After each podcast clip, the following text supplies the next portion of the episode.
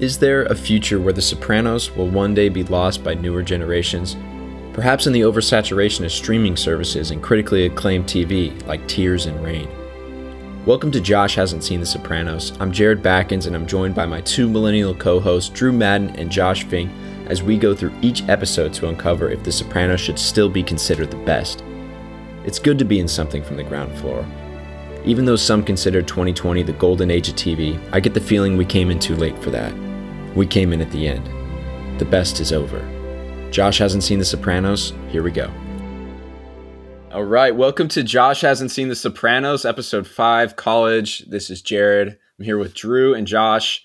Josh, I'm trying to get a picture. You mentioned last week that you read Wikipedia after watching each episode. Are you still doing that? I do, uh, mainly just before the podcast. To it has a very short synopsis just to make sure that you know I I'm pretty fresh and uh, helps me get the characters down a little bit more because I do have the cast of the episode. Um, but they don't they don't go into anything uh, of you know future episodes. Yeah, no future episodes, no analysis. It's just straight factual stuff. So I, I find it pretty helpful and uh, no no spoilers ahead as of yet. So I think that's that's fairly safe.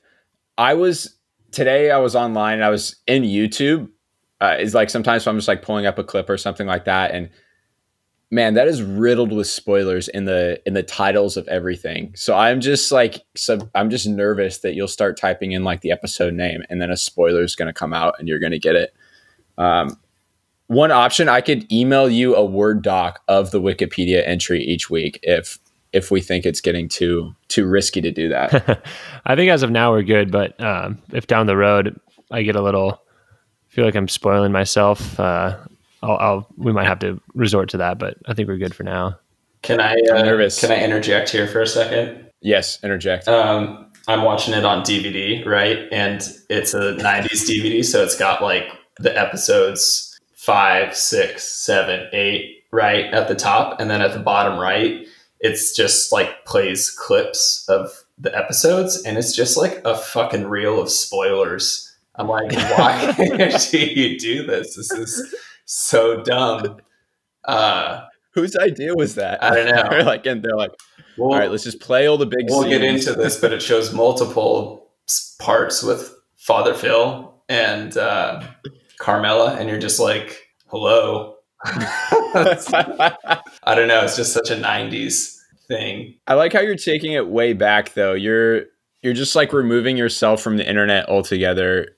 You're just going with the DVDs. I mean, did you, did you did you remember this episode when we were when you were watching it this week? Yeah, I did. The other ones are you remembering? Sometimes, like uh, parts, but I was. Like, I remember the first time I watched this, I was like fresh shoulder dislocation, um, probably some pain pills, and uh, some forgetting Dumbledore. Uh, left-handed cigarettes. So so this i want to really focus on we'll, we'll, get into the actual episode but first i want to define like what we all think an anti-hero is.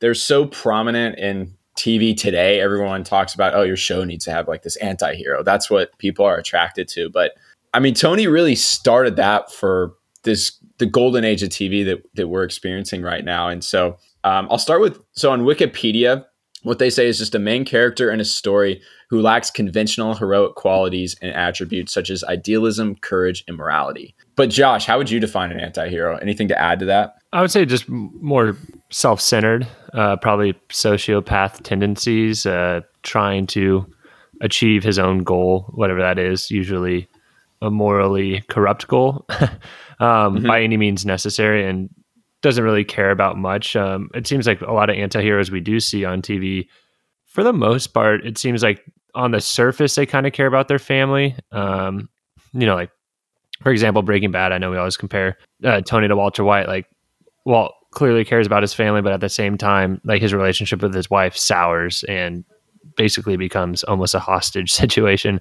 And I could see that happening with uh, Tony and Carmela. It's like, well, he loves her in a way, his own way, maybe, but he's obviously out screwing around and uh, lies to her constantly. So it almost seems like their marriage is deteriorating really quickly into just a, an agreement to live under the same roof. So um, yeah. I don't know if that has to be an anti-hero where they kind of care about their family, but it definitely seems like a, a common theme recently. It creates a, a nice contradiction. And I think you made a good point that not everyone defines it as, but morally corrupt goal. And I think that it, it was, I mean, anti heroes were very prevalent in books and film, especially like foreign movies and things like that and westerns. But in TV, it was TV was always a safe place for people. They'd come home, they'd be able to watch something generally light, or at least a hero that's has a distinguishable or um, or good goal to go after. But I think morally corrupt is is a good distinction. You mentioned sociopath too, and I think that's accurate. But I'm always I always forget what the definition of sociopath is. Definitely haven't talked looked at the Merriam-Webster definition, but I've always thought of sociopath as someone who will attain their goals no matter what the consequence to the people around them or the relationships. You know, like someone will who will just climb the corporate ladder, but constantly burn bridges and screw people over and lie and cheat just to just to get to the end goal. I think of a lot of like how we're watching Tony and he's constantly lying and we're wondering what is true and what isn't. Like as the viewer, I've had a hard time identifying like a lot of the things that he says if it's true or not. And I I don't think I had that same ambiguity or I know I didn't when I was watching Breaking Bad. We knew when Walter was lying and when he wasn't really. You know, he's lying to his family and then he goes off and he, he cooks meth or whatever. We we knew that. And Tony, I'm I'm not really sure about that.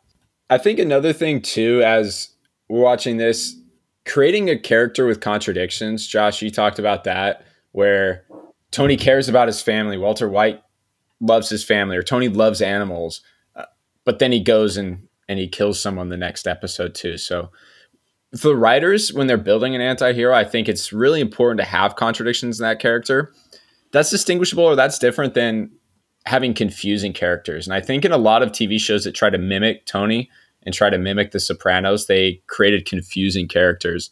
Uh, what I could think of is, I mean, we're going to be talking about Breaking Bad and Walter White a lot this episode because he's obviously exists because of Tony Soprano. But I was kind of confused with a lot of Walter's actions in the first, especially the first couple seasons of Breaking Bad. He seemed erratic. The writers said, "Oh, it was because you know he's going through all this emotional turmoil and stuff like that." But you shouldn't you shouldn't feel confused by their actions. And I, I think people like Tony Soprano, Don Draper, they had contradictory contradictory actions, but they I always kind of understood where they were coming from. And I think that's that's very important.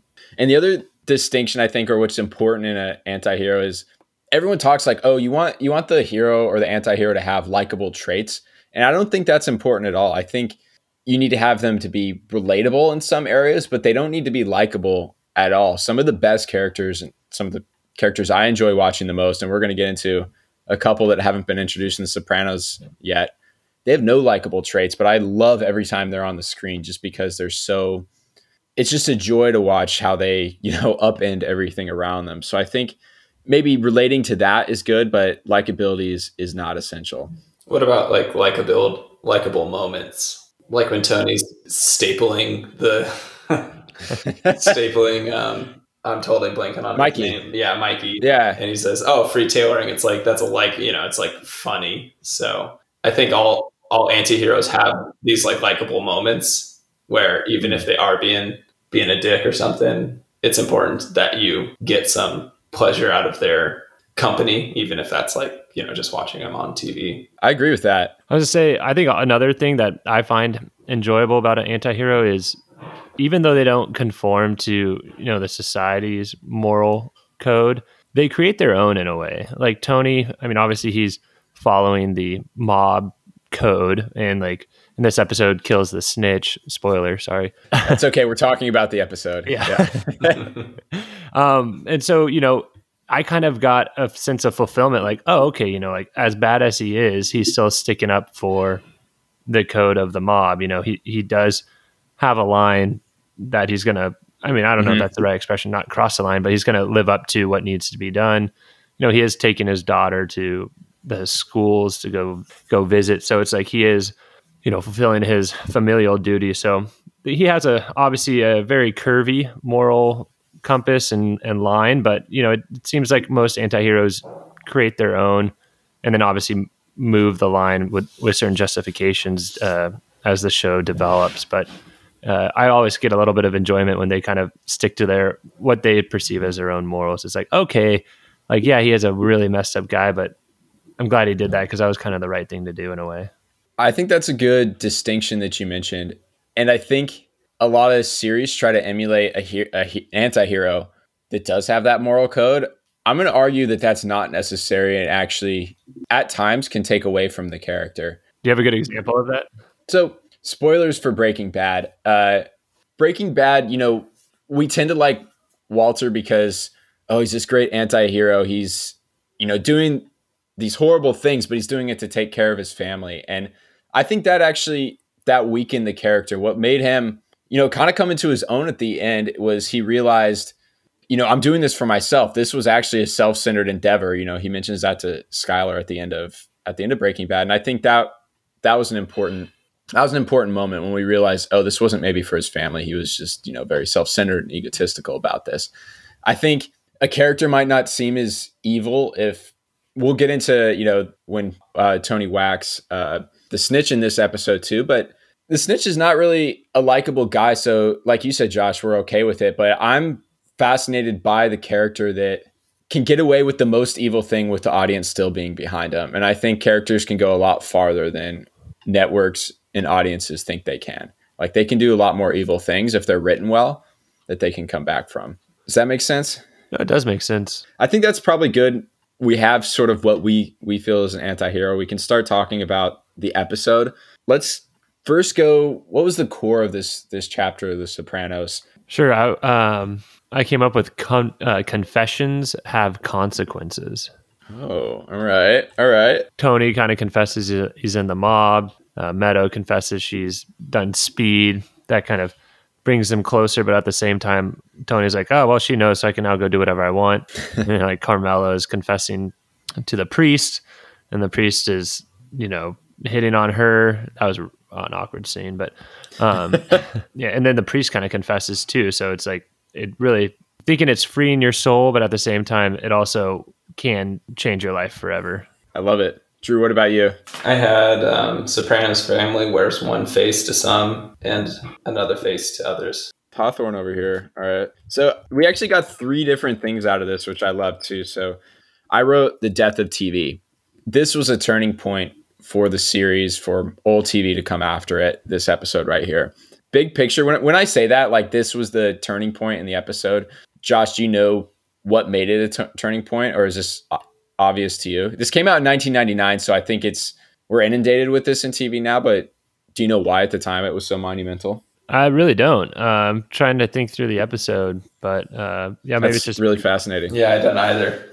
So it's the fact that the protagonist of the series killed somebody in the show. HBO was against that. No one wanted no one wanted the Sopranos to do that because they had worked up and built Tony into you know a sympathetic character in these first few episodes. Now we see our protagonists all the time killing people, right?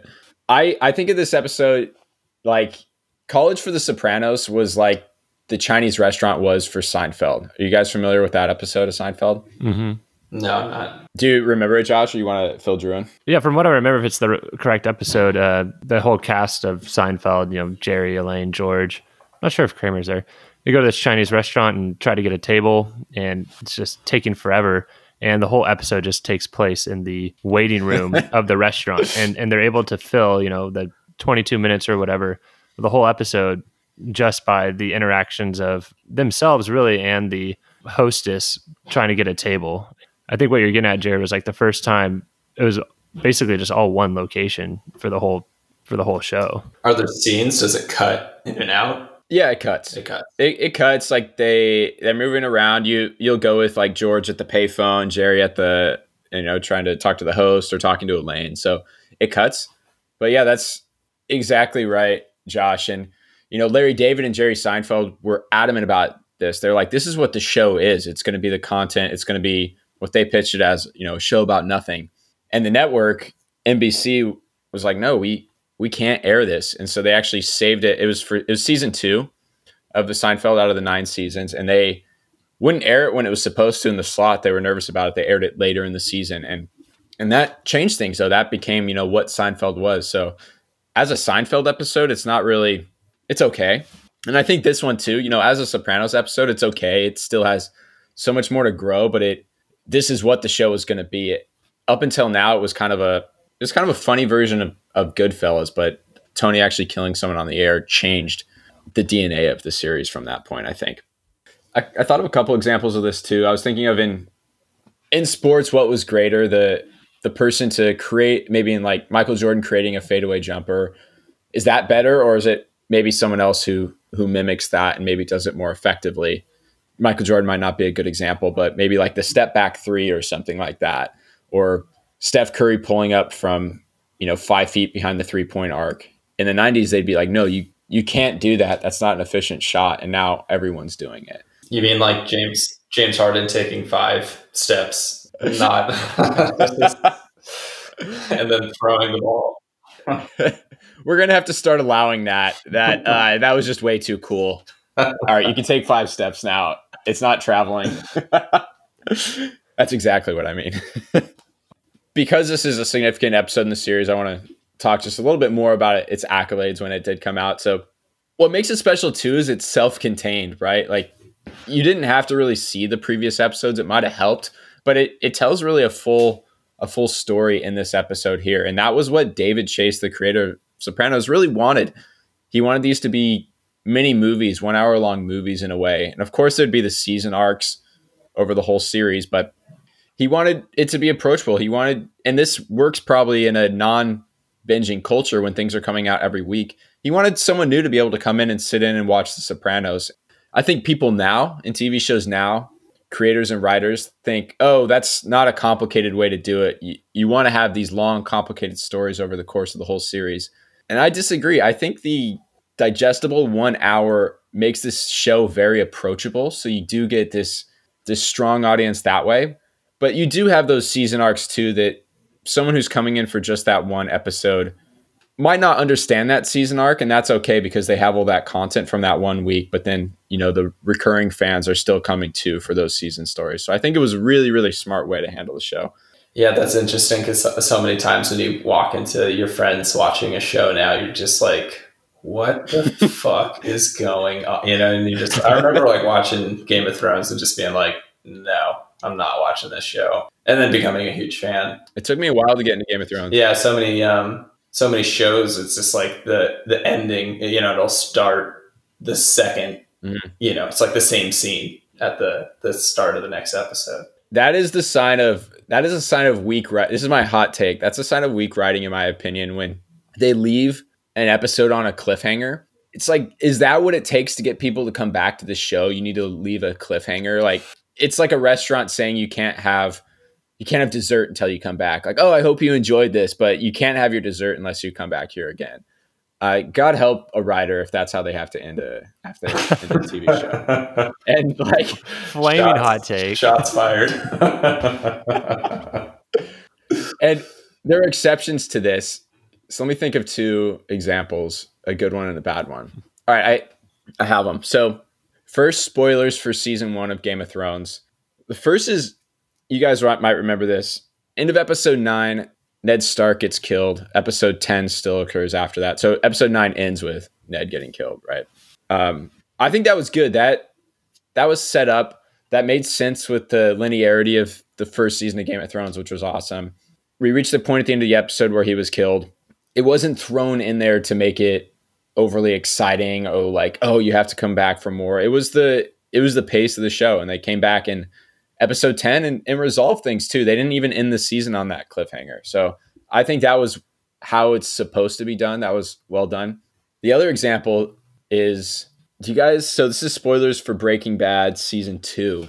You guys remember they start this whole season there's debris and like trash or not trash like uh, like mechanical parts in the Walter White lawn, and you're like, "What is this?" in the intro, and they keep recurring this. They keep showing this throughout the the season. At the end of the season you realize two airplanes crashed over the wall the white house and littered this debris over there. Do you guys remember that part of breaking bad? Yeah. Yeah. So this was just really a gimmick this whole season. They are showing you these things. They're making you seem like a meth lab or something blew up in this yard when a really obscure thing happened. They crashed two planes over their house, which I don't know if you guys remember how that happened. It was yeah, the air traffic controller's dad or daughter died. The pilot, the pilots were on meth. yeah. Walt Walt sold them meth to pilots for God's sakes. and it came back to him. I'm sorry. But as much as I love Breaking Bad, this was the biggest pitfall of the series. I thought it was so dumb. And they left you on like a cliffhanger, like, oh, it's the meth lab. Oh, like Walt's in trouble. And then they just changed that and be like, oh no, it's two airplanes that crashed over their house. Everyone's okay. Except the people in the airplanes. But uh, I thought that was that was really dumb. And of course the series recovered from that. But those are my two examples. God, what were we even talking about? Okay, so last things on on accolades of this. So at the Emmys, there's five nominations for best TV show drama writing. And so The Sopranos in its first year, so these are the 1999 Emmys, it was nominated four different episodes were four out of five of those nominees. I think like The West Wing or something was the fifth, but this episode won for best writing for the series that year. And this is routinely ranked as one of the best TV episodes of any series all time. For me, I think it's probably in the top half of The Sopranos. Like I said, you know, it gets much more complicated and more complex from here. And then Edie Falco, who plays Carmela, she won Best Actress Emmy, and they nominate you if you're nominated. They nominate you for a particular episode. So she was nominated for this episode, and and she won for it, which she's awesome in it. Do you guys? Can you guys think of any other similar anti-heroes or protagonists to Tony? I know we mentioned a couple. Obviously, Walter White. What is the main character of Mad Men? Don Draper. Yeah, Don Draper. Anyone in Game of Thrones? Jaime, Jaime Lannister. Yeah. Maybe Tyrion Lannister, but he's good for most of it. Yeah, they don't really make him bad, do they? He's a little, I don't know, it's a little promiscuous, but that's not bad. I think Walter White Don Draper are good examples, and that's who he's routinely compared to. Uh, in The Wire, who's the Mc- McNulty. Yeah. He's just like a fuck up, you know, and then you're just like, he gets his act together, and he starts fucking up again. And you're just like, God, dude, with the drinking, are you having fun yet? it, that brings up Josh's point, though. Like, his reasons for his goals are bad. Like, it's he's very egotistical, but his actual goals of, or his he doesn't have morally questionable goals. Like he does want to solve crime, solve murder. It's an ego thing for him, but I think some would consider him an anti-hero. I don't know by our definition if yeah, it's not like you consider one. I, I would agree, not by our definition. All right. So for the episode, starts off on campus. Tony's waiting for Meadow to come out. She comes out on the campus. She starts telling him about the school. They're on college visits here. He makes an insensitive joke about India, which I picked up on because I think it's you see this either generational difference or this education difference or something where Meadow and Tony are already not really seeing eye to eye on everything. Um, like she thinks it's an immature joke, and here's her her dad here. Drew, does your dad ever tell immature jokes? uh, sometimes. so maybe it's relatable too. but they're they're driving in Maine onto the the next onto the next college, and this is where Meadow asks Tony if he's in the mafia. He gets defensive right away, but then he does admit that some of his money comes from illegal gambling. It's weird he mentions The Godfather, which you guys know how I feel about this.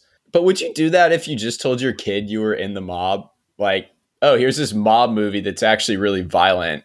Let me talk to you about it. I think he was going kind of a little too full board there. What do you think of Josh? What do you think of Meadow says she thinks or she thinks it's cool or she's okay with Tony being in the mafia because other dads are full of shit, like Big Tobacco or whatever. Do you think she's right or do you think she's stretching there? She's right to an extent. I mean, I think she's happy that he actually told her the truth where most other kids just believe the hype that, oh, my dad's an attorney. Oh, it turns out he's, you know, a criminal defense attorney for this gang. So it's like, oh, that's not really a good serving a public service, but it's not really like a, something to be super proud of or like, yeah, big tobacco. So, you know, even though he is living a facade to the public, he just opened up to Meadow. So even though she probably doesn't like that he's in the mob, you know, as, as they, as she says later on the episode or in the car ride, you know, I'm, I'm glad we can have this type of relationship, even though she has just seen like a keyhole's worth of, of what Tony really is. Right. Um, but yeah, I mean, I think people respect when the, somebody is being honest and genuine and uh, not hiding behind something. I mean, like you see it all the time in politics these days. Like everybody's trying to get behind a certain cause or this or that, and then it, they just get exposed for being a total hypocrite. Um, where the person who just stands firm, like they'll take the heat from one side, but people are like, okay, well, I actually kind of respect that. So I don't know. I think that I think the American people uh, in general just kind of like somebody who who is truthful. You even see it in sports, like when Alex Rodriguez finally just confessed, like, yeah, I took steroids. People are like, okay, cool. Like you told the truth, but like Barry Bonds has never really come out, so he's still like hated. And really, I don't follow baseball at all, other than I know all those guys were probably juiced up. So people are c- cool with A Rod now. oh, he has had the biggest career 180. Like probably in 2013, he's like the most hated man in baseball. He got banned for a whole year, and then now he's doing color commentary for ESPN, and everybody loves his analysis and he's got his own podcast and he's got his own little venture capital firm and people are just eating it up. It's just like the biggest career 180. I always think it's funny. I think it's like the the two week rule rule that celebrities live by. Maybe not for something as substantial as A Rod, but like if there's any scandal or whatever, they're just like stay off the internet for two weeks and everyone will forget about it, or the next thing will come. And it's like, what kind of fantasy world do you guys live in? It's so ridiculous. Um, oh yeah, so she thinks other other dads are full of shit too. I think part of this is she's even trying to rationalize. Okay, my dad's a mob boss. Everyone's just like kind of trying to rationalize. Oh, this is the the career he's in.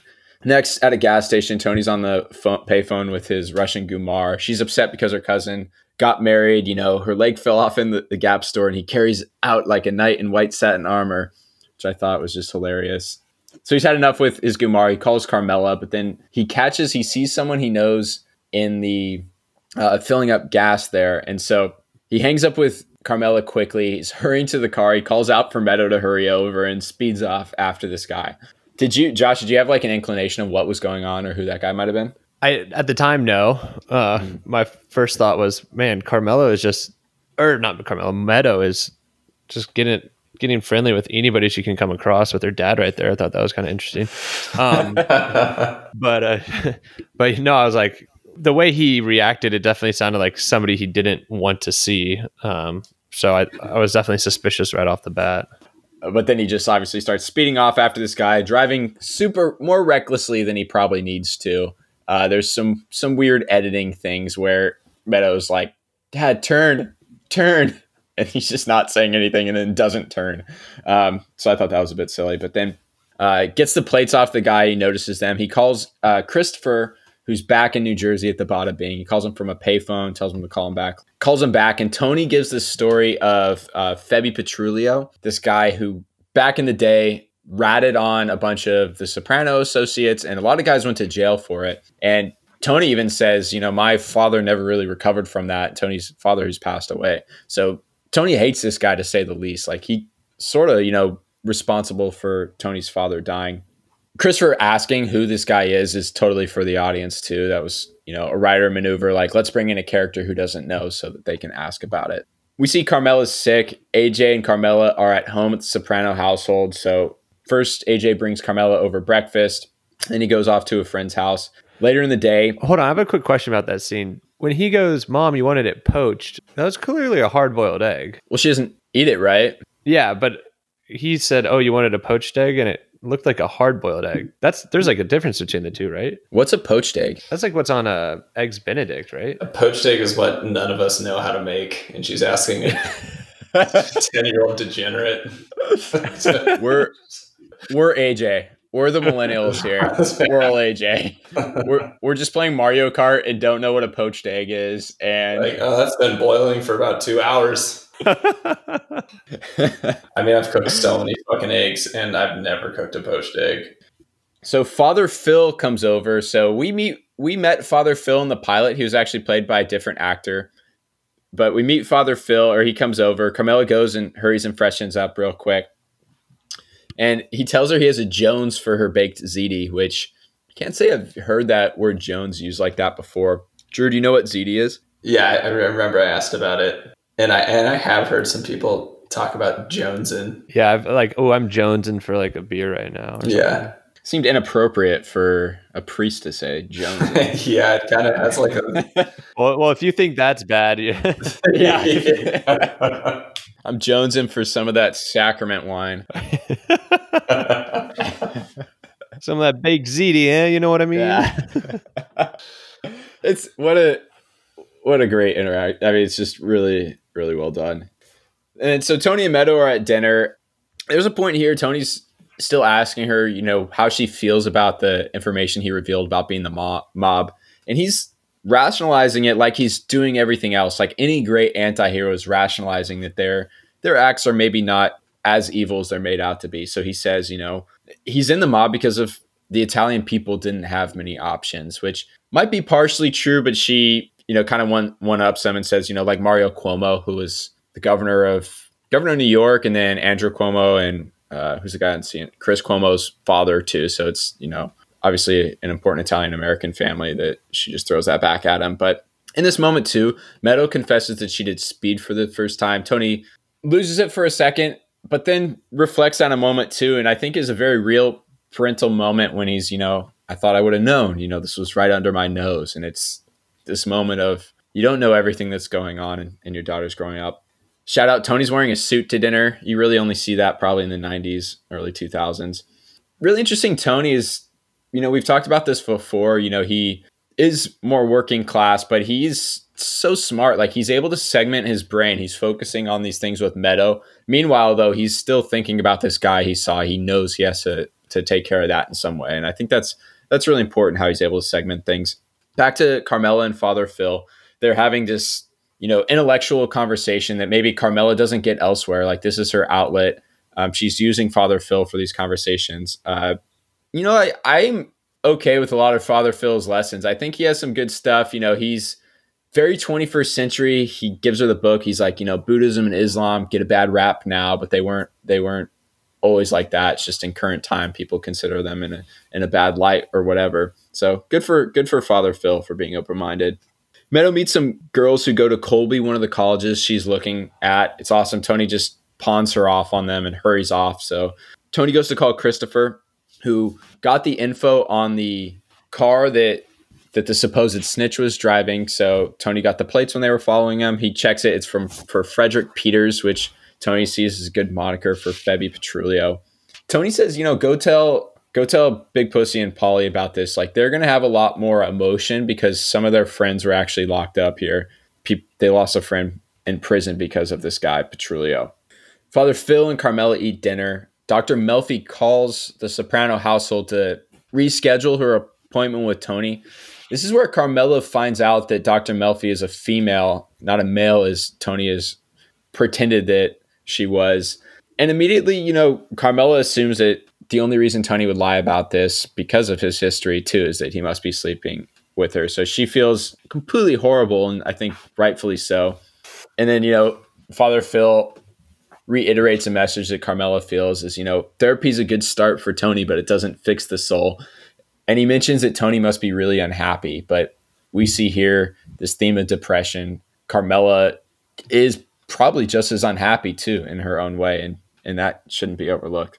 Meanwhile, Tony sneaks to the guy's house who he's been following, Petrulio, as we know him to be.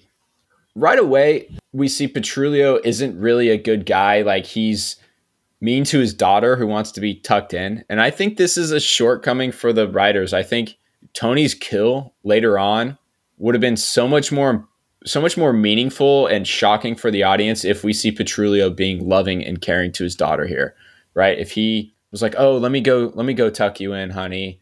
If we see that parallel between Meadow and Tony and Petrulio and his daughter, I think it would have been much more meaningful and a much better episode if that happened. I don't know. I almost kind of, I kind of disagree. I'm like, it's like just because someone's a shithead, does that mean that they deserve to die? Or, you know, even if he's a bad father, I don't necessarily think it was, it was weaker that's fair. He didn't deserve. Well, we don't know if he deserved to die, but just because someone's a shithead doesn't mean they deserve to die for sure. I must have overlooked that part. I mean, I, I remember the scene because um, I mean, I, he still jumps out of the hot tub to go tuck her well, in. His, so his but. wife does, and then she's like, "I want to see dad too," and she's like, "Oh, he's coming." He's like, huh, "All right." Like, like begrudgingly. Well, I, I, mean, have you ever been in a hot tub? It's so hard to get out. you know? So is he a bad guy because he didn't want to get out of a hot yeah, tub? I mean, he took yeah, I literally never his... want to get out of a hot tub. so one time. I was at Drew's house maybe 10 years ago and we were practicing holding our holding our breath in a hot tub, which is a pretty dangerous game if you think about it in hindsight. but I swear Drew was Drew was like under the water for probably it had been a long time and I was like, "All right, I'll start counting now and if it gets up to a minute, which is is stupid. I should have, you know, got him out sooner, but then I was like, if it gets to a minute, I will I'll get him out. And so I got up to like 52 seconds after like already waiting a pretty long time. and Drew like pops his head up. He's like, "Oh, do you think that was a minute?" Um, this is just like two two guys in their twenties, uh, just being complete idiots. there, there's something though about like even when I was younger, you know, everybody wants to know how long they can hold their breath for, and like a hot tub is just like the best spot for it. I don't know because it's warm and oh, your heart rate is you know low and you're relaxed. Yeah, and is your heart rate low? I mean, lower than when I'm upside down in a kayak, like doing rap like rivers. In in a river, I can hold my breath for like four seconds. What's the longest you've been underwater, flipped over in a kayak? Because like you're in rapids, you get flipped over, and you might not or I guess you pull the skirt and you could be under the wrap. Yeah, right? you know, not super long. Every once in a while, uh, I would like swim a rapid on purpose, and you'd like get into the pocket of you know where you know you're gonna go deep. So maybe like like ten seconds feels like so long. Um, oh yeah, but every the because worst, you can't do anything. You yeah. can't swim anywhere, right? Yeah. Um, the worst is like sometimes your boat in a kayak gets stuck in a hole, so it's recirculating, and you just get flipped over and over a bunch. And uh, that hasn't happened in a while, but oh, it's just like the worst feeling ever. you're just like because you'll you'll roll yourself up, and then you're up for not that long, and then you go underwater again. And uh, you basically have to pull your skirt to get flushed out. That's so scary. What does pull your skirt mean? You're wearing like a spray skirt and that goes over the cockpit of your boat so that so it's around your waist, right? Yeah. And it's so that you can roll over, water doesn't get into your boat, or you're upright and water splashes onto you. Because when your boat fills up with water, it'll sink and then and then you're just Oh really? Yeah. I if mean, your boat fills up with water, it'll sink. Yeah, you can put like float bags in it and then it'll, you know, be somewhat buoyant, but otherwise it can definitely just like sink to the bottom. It was about four years ago. I was with my uh, roommate off. We were at Marine Street Beach, and he had a. Where's that? Um, just north of Windansea. In San Diego. Okay, like San, San Diego, Diego, area. Yep. Yeah. Oh, I know. Um, yeah. We have fans. We have fans all over the world, Josh. So that's why I'm trying yeah. to narrow it. San Diego, California, USA. Yeah, got it. And so we had a stand-up paddleboard, and he had a river kayak that he would fish out of. And I'd done ocean kayaking before, and so I was like, "Hey, man, do you care if I take the kayak out?" He's like, "No, go for it." So I take it out and uh, I'm I'm going. I, I, go south. I get probably like two miles south. I'm past Windansea, and sea, and I start to turn around, and like this the swells start coming up. And so I'm paddling, and I'm probably 400 yards offshore. I'm behind the break. I can see surfers in front of me, and I don't know what happened if I got tired or maybe the kayak was too small because I'm a pretty tall guy. But I, I flipped it, and so uh, I was like, "Oh, no big deal. I've flipped a kayak before. I know how to get it back over. But what I didn't know was it was a river kayak, and so it didn't have a it didn't have a drain plug. So so this this thing just this thing starts. Drew, uh, Drew gets the inside joke. I didn't get it right away. so this thing starts sinking, and I was like, "Huh, what am I going to do here?" And also, I'm, he's at like the most territorial surf spot in San Diego. Yeah, like, they do not have the time. Kayak they do not have time for peasants at Windansea. And it's a and to make matters worse, it's a bright pink kayak. And so um so what I did was it it uh the kayak um paddle was attached to the kayak by a surf leash uh, in case you ever dropped it like it wouldn't just go floating away. So I put the paddle inside the kayak, which was half filled with water. It kind of looked like the Titanic right before it starts sinking. It's like nose is in the water and it's just sticking up with its stern in the air. And Before so it I breaks put, in half. Yeah. so I put the kayak in there. I leash. I put the leash uh, around my foot that's attached to the kayak, and I start swimming. In my mind, I'm like, okay, worst case scenario, this thing sinks. And I just buy my buddy a new one. Um, I think he had gotten off Craigslist for like twenty bucks. So so it's like definitely not nice. And yeah, I, I swim. I start making an angle, try not to go straight into shore because one, it was rocky, so I had to get to the actual beach, and uh, and these surfers are just howling at me like, "What are you doing, you idiot? Like, get away! Like, like this is our area." And I was like, "Guys, I like, you think this was on purpose?" And uh, l- luckily, I'm a strong swimmer, and uh, I wasn't drinking at the time, uh, and so I I get into you know the where it's the waves start breaking, and uh, lifeguard actually swims out, and he's like, "What are you doing?" I was like. It's it's like, dude, my kayak just you know it, it filled with water, and I'm I'm doing my best here, buddy. And uh, he's like, "Do you know how to swim?" I was like, "Yeah, I'm doing fine." He's like, "Okay, like, what's your plan to get it through the the break?" And I was like, "I was gonna put it in front of me and and ride it to the side." And so I got in fine, no injuries, but there's literally a crowd on the beach, like circled up, and I'm, and Drew, I'm sure you can attest to this. When you get a kayak that's filled with water, it's like 900 pounds. Oh, it's so heavy. and so I like tip it over, and luckily my buddy who I was with, um, he saw what went down, so he met me on the beach, and like we emptied it and lifted it and put it in my truck and, and, and got it home. But some old lady came up to me and she's like, "Oh my god, did you think you were gonna die?" And I was like, "I was like, no, I was I was okay, but."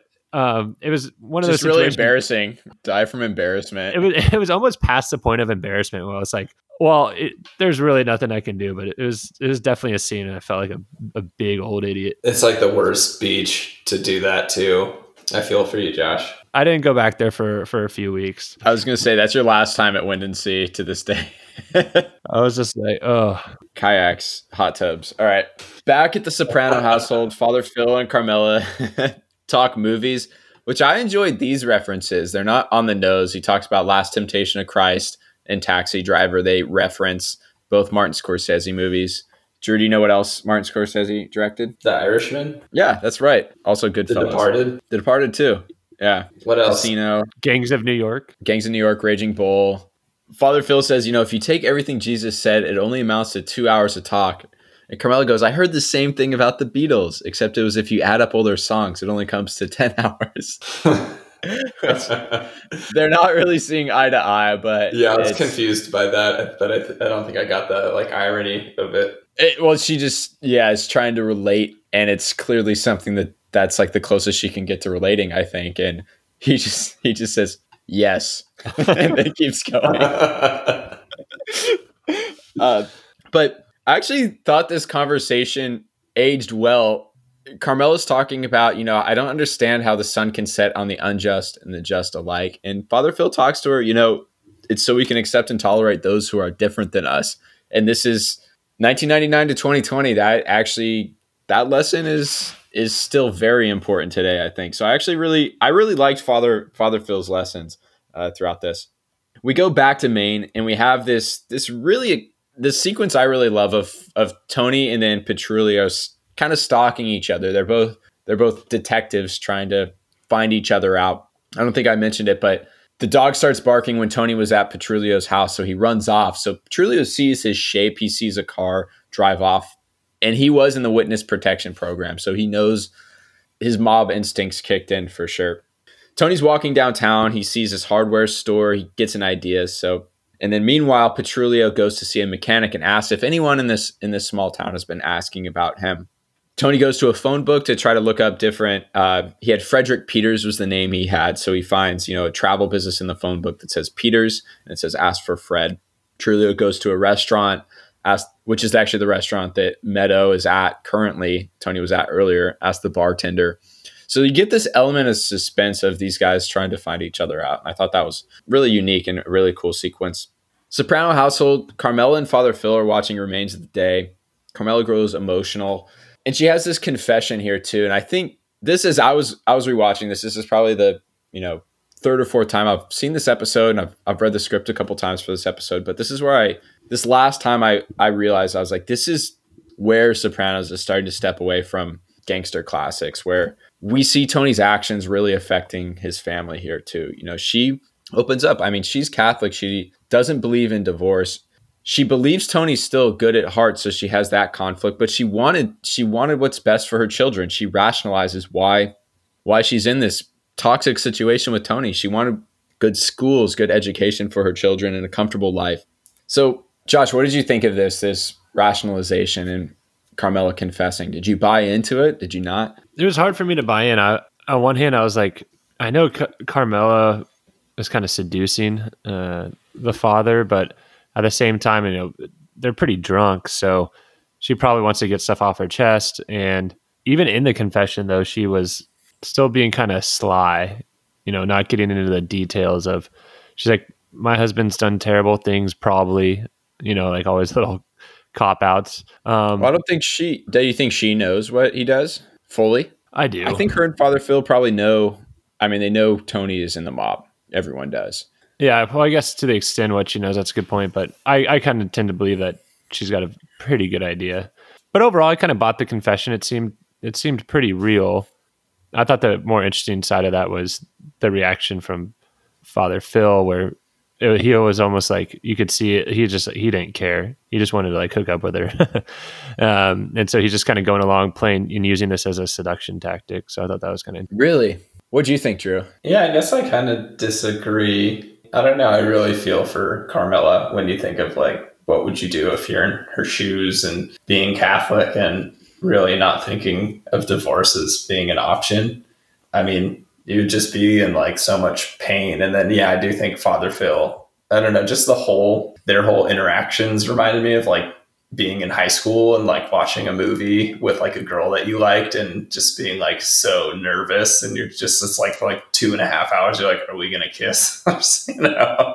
Yeah, I, I, really felt for Carmela. And um, it's just a very tense, kind of awkward scene especially with the lighting and then also with like the thunder and lightning uh, when when he first comes. So you're really anticipating, you know, what's going to come. They did a really good job building the tension up, but yeah, I so I don't think she was necessarily trying to seduce him at all. I think she is like very repressed, repressed intellectually, and she doesn't have that type of companionship at all in Tony. Like she tries to talk to Tony for a few seconds early in the episode and he hangs up on her and and so even if it wasn't sexual at all for her i think she would still be seeking that that attention from father not attention that's not the right word but still seeking that companionship from father phil. And i do think she gets that reward out of the religious aspects of it too. If father phil would have made a move do you think she would have said something? Like oh father you shouldn't. No. No father. Uh here I'm not sure. Here I saw later on when they have that moment. I think they were they were both on board with that. Uh, later on, here I'm not sure. And I guess Josh, your point. So I I'm with Drew where I bought in. I do really feel for Carmela. I mean, everything makes sense to me on why she'd be so conflicted. But I have that David Chase, who's the creator, interview in my head too, where he says, you know, the characters are always lying, and I'm always thinking like, is she part of this? Is she playing a game too? But from here, I, I, I don't think so. At the motel, uh, Petrulio has tracked down Tony to the motel, so he sees Sopranos on the on the guest list, and he actually sees Tony and Meadow. He waits out there. He sees Tony and Meadow coming back. He aims to kill Tony, but there's some people nearby, and he doesn't kill them. I personally really dislike when the hero in a show or a movie is saved by chance and then the villain doesn't get like those same chances. Like the hero later will just kill the villain or whatever. But like they, it's just like a fluke that saves the hero early on. I really don't like that. And I think of Breaking Bad again too. Is like Walter White throughout that whole series, especially early on, is like completely reckless and is just saved by like flukes and chance and other characters taking care of him. And then he like kills a couple villains at the end, and like all of a sudden he's the kingpin. It's like, dude, you really lucked out for two to two and a half seasons of this or so. I don't know. What do you guys think? I agree with you. Like it is, it's kind of unfulfilling when these chance occurrences happen.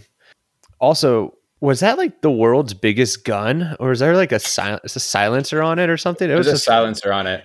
I was yeah. like, this thing is huge. Um, that's all you could find. This long gun. I was like, be a little discreet here.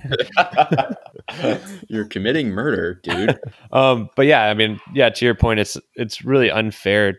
I guess you know it, it's kind of like Roadrunner Coyote. The way I think about it, it's like the coyote always in the wrong place at the wrong time gets yeah. gets, gets no gets no help.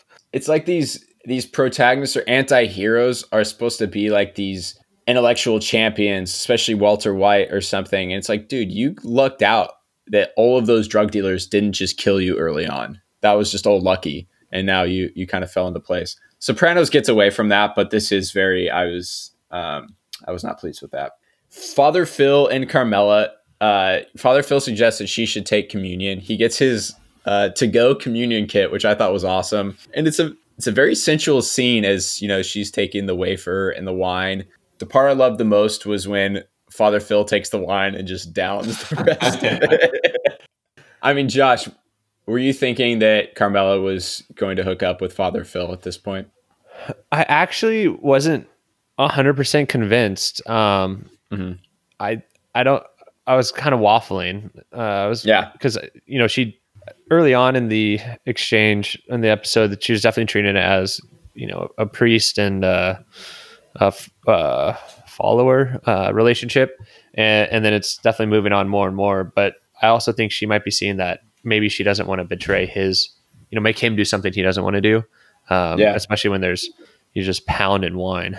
It's like four gulps when he finishes the sacrament wine. Back to Maine. Chris and Tony are on the pay, are on the phone with each other. Chris says he wants to come handle Petrulio. You know, we see what appears to be. I'm like, oh wow, yeah, we've seen Chris's loyalty here. Tony tells him to stay put. He has to handle it on his own. Chris does reveal he wants to. He really just wants to be made, and so that's where I'm like, just thinking again, like these characters aren't showing their cards. He's making it seem like he's very loyal, but really, you know, inside, like all of us, we have this ulterior motive.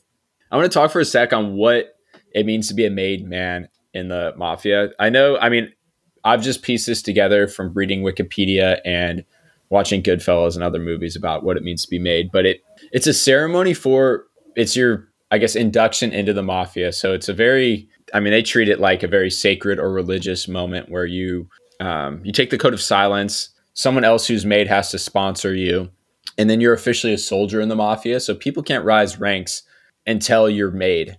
And you do have to be you do have to be You used to have to be 100% Sicilian. I think you can be Italian, just Italian now. I do believe you have to be 100%. The idea is once you're made, that offers protection. Like no one can fuck with you. You have the ability to fuck with anyone else who isn't made. And the only way to kill a made person is you have to get permission from a boss or something like that. So to climb the ranks, Chris really wants to be made. We go back to Carmela and Father Phil, and they're asleep next to each other on the ground. AJ calls and says he's staying the night at his friend's house. There's this very tense moment where Father Phil and Carmela are seemingly about to kiss, but fortunately, uh, there's divine intervention and Father Phil goes and throws up. Carmela calls Tony back at the hotel and hangs up. And I saw this as I thought she, I mean, she's already upset with him because Dr. Melfi called. She found out Melfi was a female. I thought she was trying to reach out because she felt bad about even thinking about anything with Father Phil, but then second guesses that. I I agree. I think she was calling him uh, probably just to check in and, and kind of give herself peace of mind like okay i almost did something bad i should, should probably reach out to my husband and you know maybe not let him know that i didn't do it but just be like hey i'm here how are you doing and then she's kind of like ah, screw that like he's a jerk like he's been acting he hasn't called me once or, or the one time he did call me was for about 15 seconds so she didn't want to give him that pleasure it seemed like but then on the flip side i was like when tony answered the phone and said hello and nobody picked up I was wondering if that was freaking him out. Like, is somebody coming after him? Like, is uh, you know, is the guy he's oh, chasing yeah. flipping? Like, I, I, was wondering if Tony was going to get get paranoid because of you know Fabian Petrulio, like maybe look at going after him. So I, I had that in my mind, but obviously Tony didn't really care. I yeah, I saw it as like, oh, Carmela at least has like some semblance of decency. You know, she and I don't think Tony would. Obviously, Tony does much worse things and doesn't think to call her. In the morning, uh, Tony and Meadow are leaving. He gives Meadow a wet willy, which I thought was hilarious. Uh, Petrulio is still watching them, and he watches them drive off. Tony drops Meadow off at Colby, the college, and you know lies and tells her you know he has to get his watch from the motel. The next morning, Father Phil expresses regret over the previous night. I'm confused by Carmela. Carmela seems frustrated. I think frustrated that she was put in that position by him, who she maybe felt safe with. And she said, you know, is there a commandment against eating ziti? We didn't do anything go get your sacrament kit or whatever she says which i thought was hilarious we go with just Petrulio for a scene. He's at his travel agency. This scene we should be mentioned. So this scene only exists because HBO wanted David Chase to put it in. So he's trying to convince two drug addicts to go kill Tony and Meadow. You know, they they tell him no way and they leave. They wanted Petrulio HBO wanted Petrulio to be a drug dealer because that would that would get the audience more behind the fact like, oh, he's a bad guy because he's a drug dealer. Which is completely absurd that HBO forced David Chase to put this scene in because first of all, Petrulio was in the mob. He ratted on all his friends. He's probably the reason that Tony's father eventually never recovered from emphysema and died. He's cruel to his daughter and HBO was just like, oh no, put in that he's also a drug dealer because that's what's going to get the audience behind it too. So I thought this was this scene was a major pitfall. Yeah, I thought yeah, I thought it was a little little much to to have him be forcing these like drug dealers' hands. What's he like? Take a shotgun on the highway or whatever and shoot them from Yeah. the car. It's Yeah, like, like, that's gonna fucking work with these. have you seen too many action movies? So Petrulio hears a noise outside travel agency. There's this moment where Tony's stalking him. Maybe a trope. He like sees, oh, the noise is just a deer, and then Tony comes out of nowhere, starts to kill him. He calls Tony Teddy, which is kind of weird. And again, the the hustle doesn't stop. Tony says when when Petrulio's like, oh, I saw you last night. You're with your daughter. I that's why I didn't kill you. But Tony reads right through it and pretty viciously kills Petrulio here. But then right after he kills them, you guys know what he sees, right? Oh, the ducks. He sees the ducks. Damn ducks. and I don't know. I I saw this as maybe these actions continue to drive his family away to a certain level, but he's very familiar with it. Like he's killed several people before. And I thought too, like no matter how depressed Tony is, and he he is really struggling a lot, there is in a sick, twisted way, these incidences, you know, he kills this guy. There's some spark of life in him. He gets kind of brought back and jump started. And it's just maybe, Josh, that's what you said. That's the sign of a sociopath, maybe. Tony picks Meadow up at the college. He lies about her, about the watch, you know, and he completely flips. He's like, "Oh, we're off to Bowdoin now." He, like he literally just killed a guy, and he's just he's all cheery. Which I mean, I think it just shows how amazing of an anti-hero he is. Like he is. It's not confusing. It's just a contradiction. He shows he's he is a sociopath. Meadow sees Tony's shoes are dirty and he's bleeding. Now she's smart and he realizes that you know she's she's figuring this out, but he you know blames everything. Really, he's like, "Oh, you were you were drunk last night when I was on the payphone." He ju- he just continues to lie his way out of it. Tony's waiting uh, in one of like the waiting rooms at the college and sees the quote on the wall: "No man can wear one face to himself and another to the multitude without finally getting be- bewildered as to which may be true," which is a Hawthorne quote. I thought that was I thought it was a little stupid. I was like, again, that's too on the nose. You're telling us exactly what this episode and the series is supposed to be about. But then I I looked up where that quote was from, and it's from the book The Scarlet Letter, which is about a minister who breaks his vows and sleeps with a woman. And I thought that was the greatest sopranoception moment. So I came around to it. I was just like, these two stories came together into this this Scarlet Letter reference, and I thought that was amazing. Did you ever read the Scarlet Letter in uh, high school? I didn't have to read it in high school. I read it a year or two ago. Did you read it in high school? Yeah, It's old. Old books are hard to read. they are. it's old. I just read this book, uh, Tess of the d'Urbervilles by Thomas Hardy, which is a very famous book, but you wouldn't know it by reading it because it put me asleep pretty much every night. And it's it's one of those where it's like literally like I could take a step back and look at a paragraph and I'm like, wow, that is really well written, but just reading one after another, I it's it's a lot. It's too much. Tony and Meadow get home. Uh, Carmela confesses to Oh. Tony that Did anybody notice in this scene they arrive in the suburban, but they were driving around a sedan the whole time? no, I didn't. Well, the Suburban's Tony's car, right? You think they rented the car for driving upstate? I don't know, but it really bothered me. But Drew, it was red. Isn't it red? I didn't. I didn't. I didn't catch that. Oh, come on, Drew. like, why? Why would they switch the car like that? Yeah, I mean, I guess unless they rented it or, or whatnot. I don't know. I was like, huh, that's an odd thing to throw in there. They get home. Carmela confesses that Father Phil spent the night at the house. And the only way Tony can believe that Father Phil spent the night is believing that Father Phil is gay, which is a weird pseudo masculinity, I think, that you see a lot. Like really insecurity is is putting that in place, or at least I think so.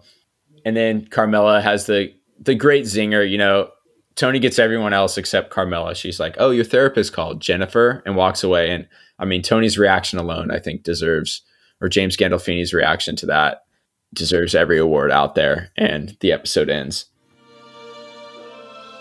Okay, let's get into the intermezzo this week. So, this week specifically, I want to talk about inspirational African American art and artists that that we get a lot of inspiration from. And so, I mean, we I think live in a especially now it's a paramount to celebrate this type of material, support it, learn from it, uh, especially with the Black Lives Matter movement. And all these resources are giving us free material. So you know, Amazon Prime, Netflix, they're putting this material out for us. And I think especially if people see themselves as wanting to take as many perspectives as possible. It makes so much sense to take advantage of it. So I want to start, I want to focus on writing specifically just because I get a lot of inf- inspiration for my screenwriting and as I'm trying to craft new new screenplays and stories. So first, James Baldwin who was a writer and I read his book Go Tell It on the Mountain a few years ago and that was one of the first books to ever I actually like cried during the book and it's just about a kid growing up in Harlem and the influences of his family and religion and all these all these aspects of his life. So it was it was really powerful too. And actually, Baldwin's take on the American dream helped influence one of the screenplays I wrote, which is called Heart of America. So I wrote that a few years ago, but it's about some of the inequity in Chicago in the 1940s. So I've gotten a lot of inspiration from that. There's also a really good documentary on Amazon Prime right now, I Am Not Your Negro, which is about one of Baldwin's latest works. And I just think he's one of the most intelligent minds ever. The second person is Jordan Peele. So we know him from Key and Peele, but I think he really shifted into screenwriting and filmmaking after Key and Peele. And specifically, Get Out was just one of the most amazing screenplays I've ever read and an awesome movie. But I think for anyone studying film, interested in movies, I mean, you must read Get Out. It's it's truly amazing. And then currently, as I'm trying to digest more and more material too, I started reading I Know Why the Caged Bird Sings, which somehow it's by Maya Angelou. Somehow I never had to read that in school, so it's it's been on my radar, but never actually sat down to read it. So that's what I'm currently reading.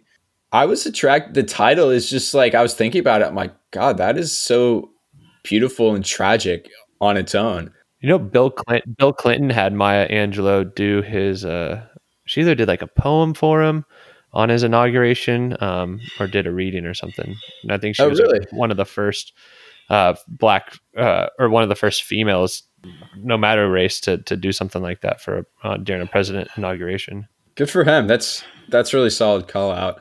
Um, I looked up though. I was interested just about the title because I was like, oh, that is really poignant. And I, I always think of the Morgan Freeman quote in the Shawshank Redemption, you know, some birds aren't meant to be caged, which I know is completely different too, but it made me think of that. But then I looked up where it came from, and it's so she got it from another African American poet in the 1800s named Paul Laurence Dunbar. Josh, how about you? Uh, growing up in San Diego um, and being a big baseball fan, uh, Tony Gwynn was always an idol oh, and yeah. someone I looked up to, uh, not just for what he did on the field, um, but also you know his work ethic and what he what he did to the community. He was always involved, um, always had had time to give back, and just really a good person. Um, and you know, I went to Padre games a lot growing up, and uh, he even he actually played basketball at San Diego State too. Um, before, he, oh no way! But yeah, before he became a his point guard, I think. But yeah, he I always you know his work ethic was uh, second to none. He was the first person to bring in video analysis um, into baseball he would videotape, he would rewatch the tapes of his game and, and try to um, get his swing better and, and, watch the pitchers and try to pick up tendencies. So uh, just the creativeness that he went about. Baseball is such an old sport; people get stuck in their ways, and he was able really to kind of bring some new age things to it to help accelerate his game. So I've always kind of uh, taken a liking to that. And then um, Morgan Freeman has been another person for me. Um, just his, his whole perspective uh, with a few interviews that I've watched has, has, been great. Where he he's just grinds. He's just the hardest working, one of the hardest working guys, and you know he knows that he was behind the eight ball, but he was kind of an inspiration to me, being like, yeah, you know, I I might have certain privileges that other people don't, uh, and if I don't succeed when he succeeded without those, it's like so much more of a letdown in a way. You know, he's like it and I use that as inspiration. Be like, if he can do it, out of anybody with where he came, I grew up in Memphis, I believe, and uh, mm-hmm. I use that as someone who I really admire on the screen, and just use that as fuel to really motivate myself because. Um, you know, it's easy to to slack off, um, but like you said last week with Kobe Bryant, like you got to find motivation to just get up every morning and, and do something. And, and, when you see these people reach their peaks and, and, where they came from with the right amount of work and, and, and, a little bit of luck here and there, you know, you can actually do good, th- great things. So, what's your favorite Morgan Freeman movie? Ooh, it's tough. It might be. I like Seven. Ooh, all right. I know that's, that's like a great a, one. You know, not a not a typical one. Um, yeah. one of what a good one growing up. Oh, Deep Impact. It's not a great movie, but it was like. Is he the know. president in that movie? Yeah, he is. Oh, nice. Um, That's awesome. And of course, Shawshank is good. Um, it's hard great. not to love that. Yeah. yeah. Bruce Almighty. He's God. He's done it all. He, he really has. I love Shawshank. I love Unforgiven. I love Million Dollar Baby. I think, and then I, I love Glory too. Glory's one of the best. I mean, I'm in tears by the end of that movie every time.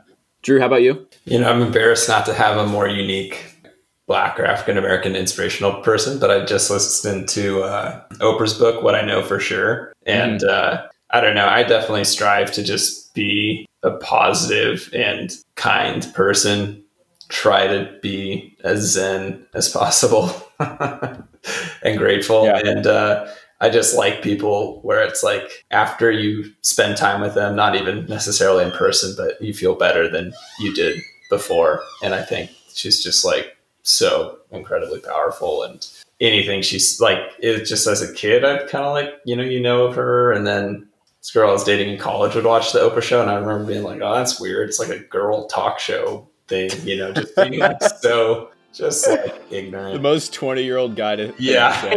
like, and now I'm just like, just take whatever she says as gold and um, just really, really inspired by her. So back to our last Coppola criteria. Uh, let's go into the pitfalls a little bit. We mentioned a lot of these, so I'll, I'll touch on some of them, but I think this was a pitfall. They made Febby Petrulio the snitch that Tony kills. They made him unlikable. And I think that takes away from that takes away from the act of of actually killing him. You know, if you're to make a villain or this anti-hero, you got to go full board, I think. If making him likable and still giving Tony a reason to to kill him, that is really what makes I think great writing and a great TV show. Uh, also, there's a moment Petrulio when he goes to the mechanic to say when he's finding out like oh Tony's following him, he asks the mechanic, he's like, oh has anyone been asking for me? And then he like hurries back to his car because this, these two people are walking by because his gun is out on the front seat. His the longest gun in the world, as Josh pointed out. It's like, dude, are you really going to leave your gun on the front seat of the car? Like, is yeah. there another way to show that he means business without putting? I I'm all for less is more in TV shows. I don't think you need to show any gun at that point. Game of Thrones is victim to this. They, especially later on, they just to show someone was bad, they had to have them say like an on the nose line, like I'm gonna kill your or I'm gonna eat your parents. I think one of the wildlings say at one point. It's like, dude, he didn't need to say that. You know that guy's a bad guy. Is this written for sixth graders? Come on. Yes. And then and then I had for a pitfall at the motel when Petrulio's aiming to kill Tony. I mentioned that too. The heroes just luckily getting out of situations by chance, and then you know the villains aren't awarded those same chances later on. Anything you guys want to argue? I don't. I don't think that having Petrulio be unlikable is a pitfall because my thought was I was kind of on his on Tony's side. Like this guy should get whacked. Like he mm-hmm. he he betrayed you know his family, the mob, and so you kind of already knew what what type of person he was, and and he was a survivor. And sometimes you know like rats, you know they abandon ship. They uh, they will find the way out no matter how difficult it is or who they they leave behind. So I think they kind of kept him true to that that character. Um, but I do understand where you're coming from. Where if he was a likable guy, um, it would have made the killing more meaningful. And, and maybe I'm coming at it from a perspective of I didn't since I didn't watch the show right when it came out. I didn't see the significance of that first kill from a protagonist like that. It was probably shocking as it was when it came out for sure because people hadn't seen that before. I'm just so desensitized by people doing horrendous things on TV. I wanted I wanted something more evil out of that, and I think that that would have hit home more. Drew, you made that point earlier too. And I think is really important for people to hear is, you know, just because he had unlikable traits, he was kind of rude to his his daughter, he sold drugs. He didn't des- necessarily deserve to die though from it. And that that is a good distinction, I think. Did you have any other pitfalls, Drew? It kind of bothered me how reckless Tony was with driving. Like I thought showing that the two faces to Meadow, uh, I was like, this is a little blunt. The driving bothered me.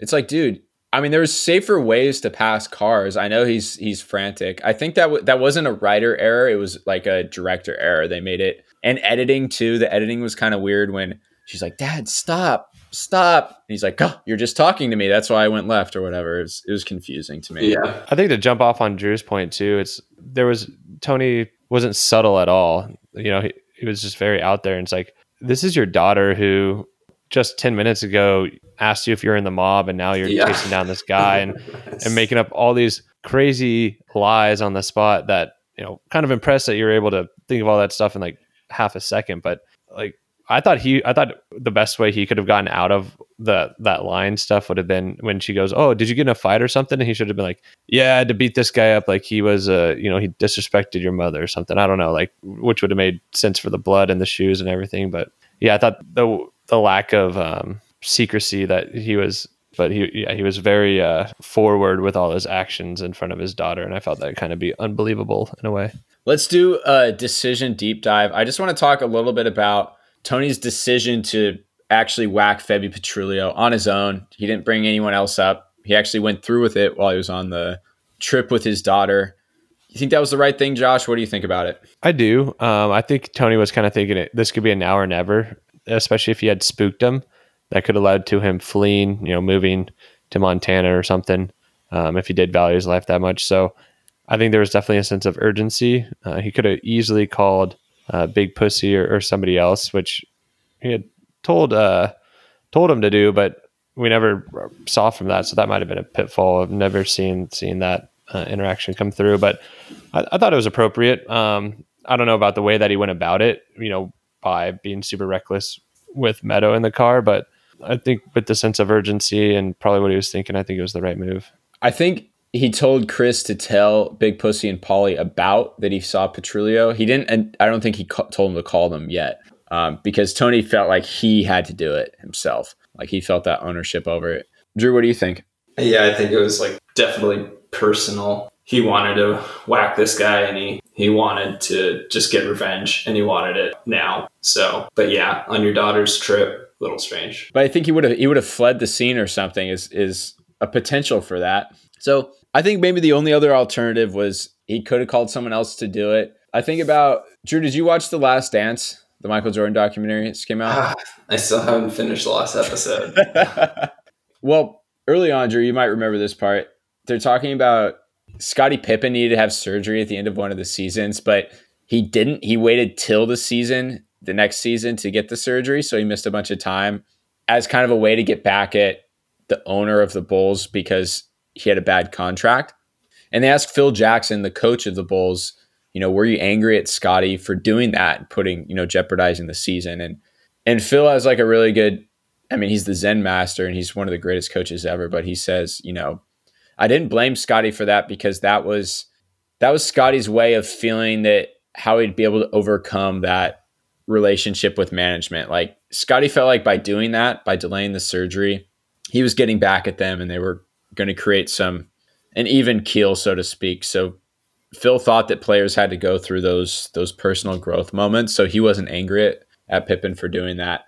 And I think that was Tony deciding to whack Febby Petrulio. Tony could have called one of his other guys up to do it, but I think he really felt like he had to he had to do that for himself. The only way he was going to be able to live with himself, the only way he was going to be okay with it was he had to seek that vengeance on his own. So the awards, best death, still body count of one, but this is actually the first kill that Tony has in the whole series. So he kills Febby Petrulio this episode. And we're keeping track of those for the whole season to see what those that best whack or that best that best death throughout the season. Best comedy scenes. So I have five here, and then you guys can nominate what you want at the end. But first is when Tony sees Petrulio for the first time at the gas station. He just hangs up on Carmela and he hurries Meadow to the car. He's like, Meadow, come on. And then just starts zooming off for him. I thought that was awesome.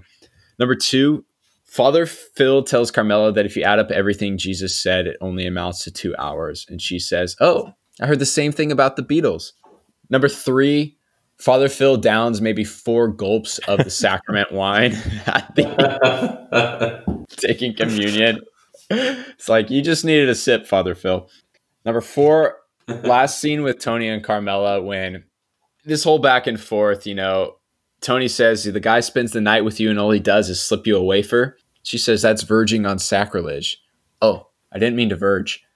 And actually, so that I only had four of those, so that's what I had. Drew, do you have anything to add? Father Phil said something funny at one point, but I can't remember. I'll, uh, just or just like how he's just I'm like, jonesing for your baked ziti. Yeah, he's just Jones, just like downing ziti at one point. It's just like he's just like so hungry. Poor Father Phil. Um, I guess out of those, I think him downing the wine. That was pretty favorite. great. Yeah. Josh, anything to add? And what would you say? Maybe to add was that I thought that joke that Carmela made uh, the morning after was I can't remember what she was referencing, but it was something along the lines uh, out of all the priests in the world, you know, I, I get the straight one. that was good. Yeah. It was the Casablanca reference. Yeah, yeah, that's what it was. That's what it was. And uh, yeah, I, I thought the wine was just it was just hysterical. I always love the Tony Carmela interactions.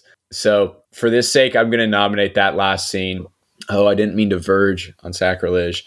And then when she tells him uh, his therapist Jennifer called, that was that was great. Best drama scenes. First, when Tony reveals to Meadow that a lot, some of his money comes from illegal gambling and whatnot. I thought that was really important and great scene between the two of them.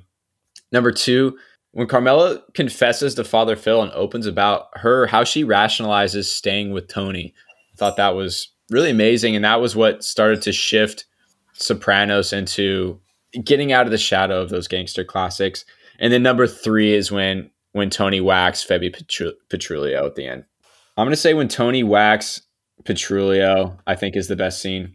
I thought kind of that whole sequence, yeah, I guess from when Petrulio thinks he hears something outside to him actually seeing or getting killed by Tony. I thought the whole buildup was pretty good.